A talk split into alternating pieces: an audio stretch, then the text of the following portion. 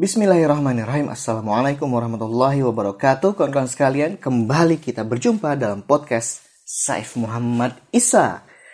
Kali ini kita akan bercerita tentang awal mula kedatangan Islam ke Nusantara. Paling tidak ada tiga teori yang menjelaskan kedatangan Islam ke kawasan timur jauh termasuk ke Nusantara. Teori pertama dilontarkan oleh Christian Snook Hurgronje. Ia mengatakan bahwa Islam masuk ke Indonesia dari wilayah-wilayah yang ada di anak benua India. Tempat-tempat seperti Gujarat, Bengali, dan Malabar disebut-sebut sebagai asal masuknya Islam ke Nusantara. Dalam buku Le Arabi Atlas Indes der Landaises, Snook mengatakan, Teori tersebut didasarkan pada pengamatan tidak terlihatnya peran dan nilai-nilai Arab yang ada dalam Islam pada masa-masa awal, yaitu pada abad ke-12 atau 13 Masehi. Snook juga mengatakan teorinya didukung dengan adanya hubungan yang sudah terjalin lama antara wilayah Nusantara dengan daratan India. Teori ini sebenarnya sudah dimunculkan terlebih dahulu oleh Pineapple seorang sarjana dari Universitas Leiden. Namun nama Snook Hunggeronje lah yang kemudian lebih populer memasarkan teori Gujarat ini. Salah satu alasannya adalah karena Snook dipandang sebagai sosok yang lebih mendalami Islam. Teori ini diikuti dan dikembangkan oleh banyak sarjana barat lainnya, termasuk anak-anak asuhnya yang berasal dari kalangan sejarawan timur.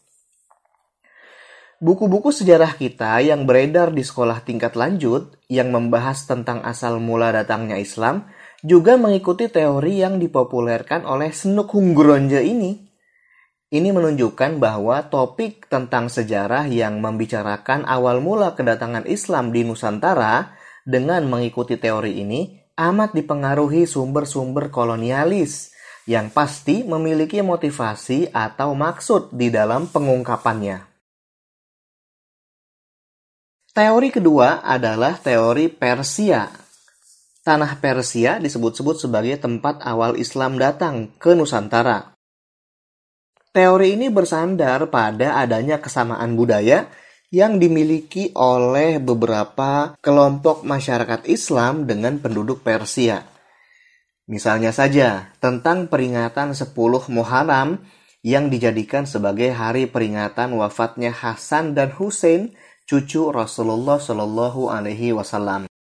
Selain itu di beberapa tempat di Sumatera Barat ada pula tradisi tabut yang berarti keranda.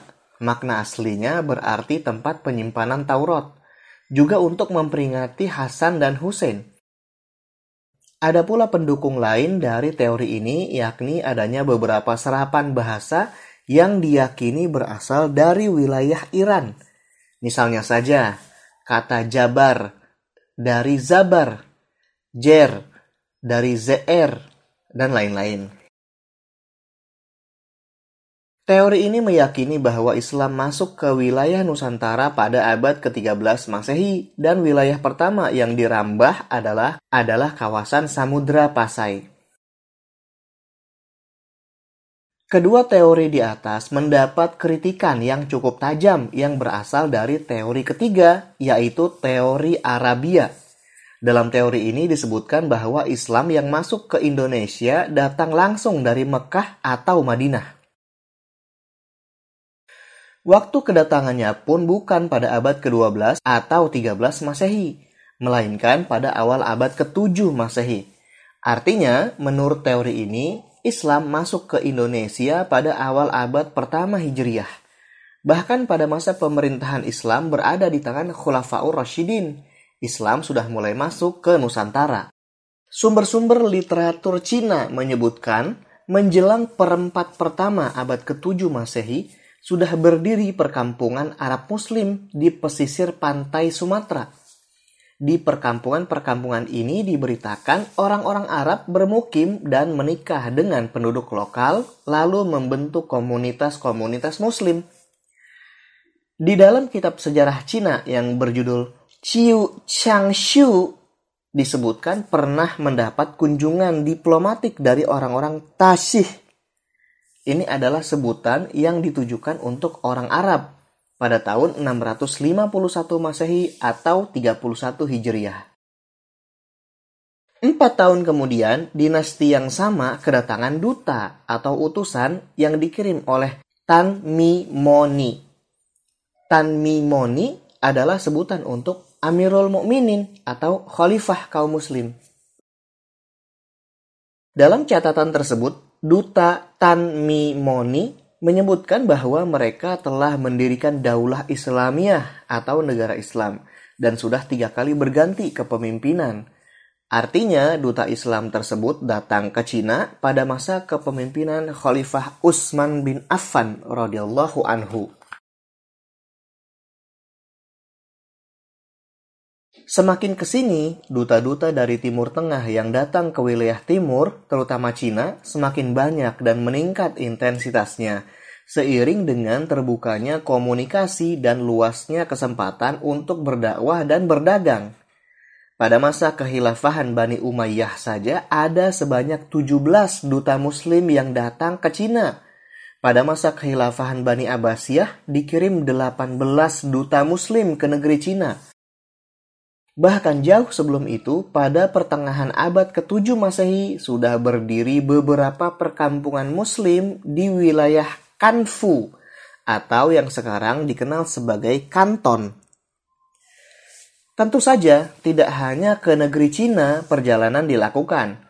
Beberapa catatan menyebutkan duta-duta muslim juga mengunjungi kawasan Zabaj atau Seribuza atau yang lebih kita kenal dengan Kerajaan Sriwijaya.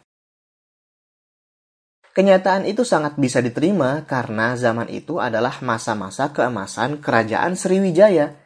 Tidak ada satu ekspedisi pun yang melalui jalur laut yang akan menuju ke Cina dari kawasan Timur Tengah maupun Gujarat, kecuali melewati Selat Malaka dan biasanya akan singgah terlebih dulu ke Kerajaan Sriwijaya.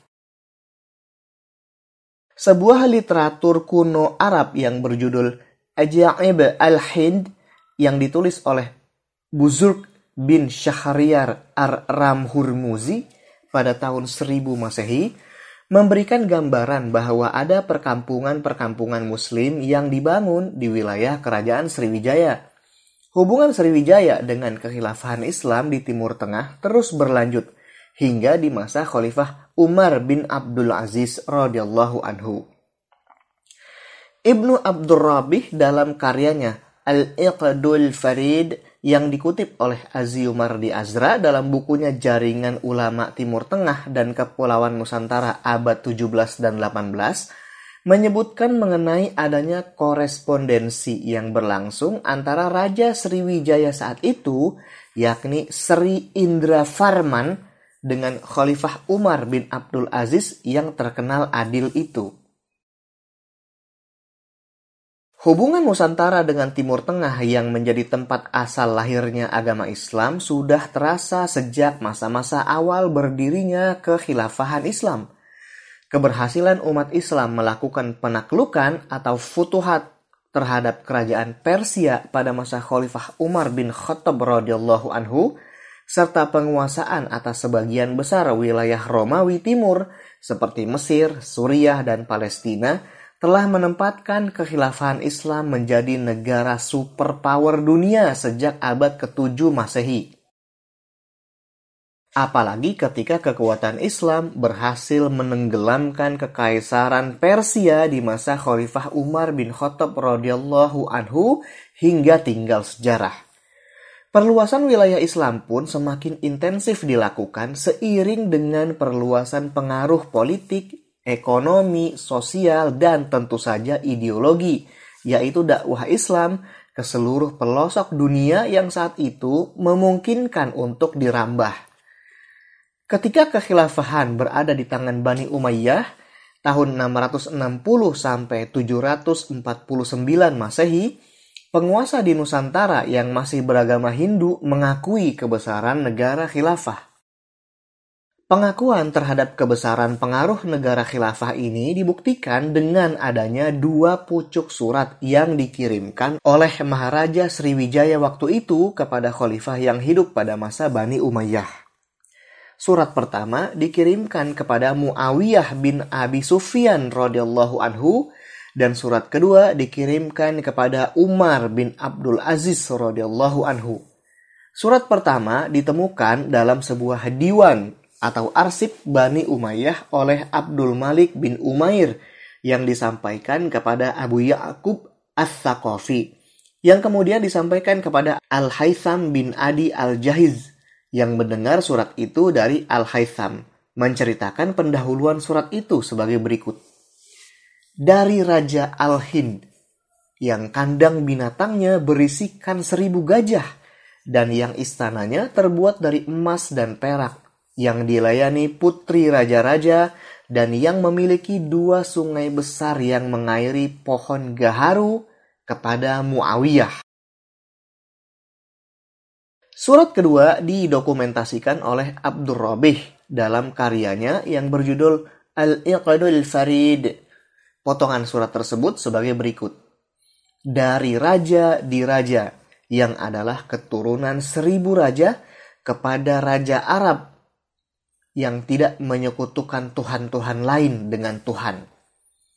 Aku telah mengirimkan kepada Anda hadiah yang sebenarnya merupakan hadiah yang tidak begitu banyak, tetapi sekedar tanda persahabatan, dan aku ingin Anda mengirimkan kepadaku seseorang yang dapat mengajarkan Islam kepadaku dan menjelaskan kepadaku hukum-hukumnya. Ibnu Tigribirdi yang juga mengutip surat ini dalam karyanya An-Nujum Az-Zahirah fi Muluk Misr wal Qahirah memberikan kalimat tambahan pada akhir surat ini yakni Aku mengirimkan hadiah kepada Anda berupa bahan wewangian, sawo, kemenyan, dan kapur barus. Terimalah hadiah itu karena aku adalah saudara Anda dalam Islam. Namun demikian, sekalipun ada kalimat saudara Anda dalam Islam, belum ada indikasi Maharaja Sriwijaya memeluk Islam. Maharaja yang berkuasa pada masa itu ialah Sri Indra Farman yang disebut sumber-sumber Cina sebagai Li Tepamo. Nama ini mengisyaratkan bahwa ia belum menjadi pemeluk Islam. Aziumar di Azra menyebutkan bahwa dua tahun kemudian, yakni tahun 720 Masehi, Raja Sri Indra Farman yang semula beragama Hindu kemudian memeluk Islam. Kerajaan Sriwijaya Jambi pun lalu dikenal dengan sebutan Sri Buza Islam. Akan tetapi pada tahun 730 Masehi, Raja Sriwijaya Jambi ditawan oleh Kerajaan Sriwijaya Palembang yang menganut agama Buddha.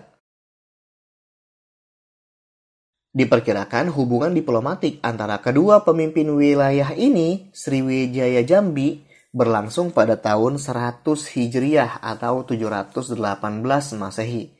Korespondensi antara kerajaan Sriwijaya dengan negara khilafah ini menandai adanya hubungan Nusantara dengan Islam. Jika pada awalnya Islam masuk dan memainkan peranan penting yang terkait dengan aspek ekonomi dan perdagangan, maka kini telah berkembang menjadi hubungan politik keagamaan. Dan pada kurun waktu ini pula, Islam mengawali kiprahnya memasuki kehidupan raja-raja dan kekuasaan yang ada di wilayah Nusantara.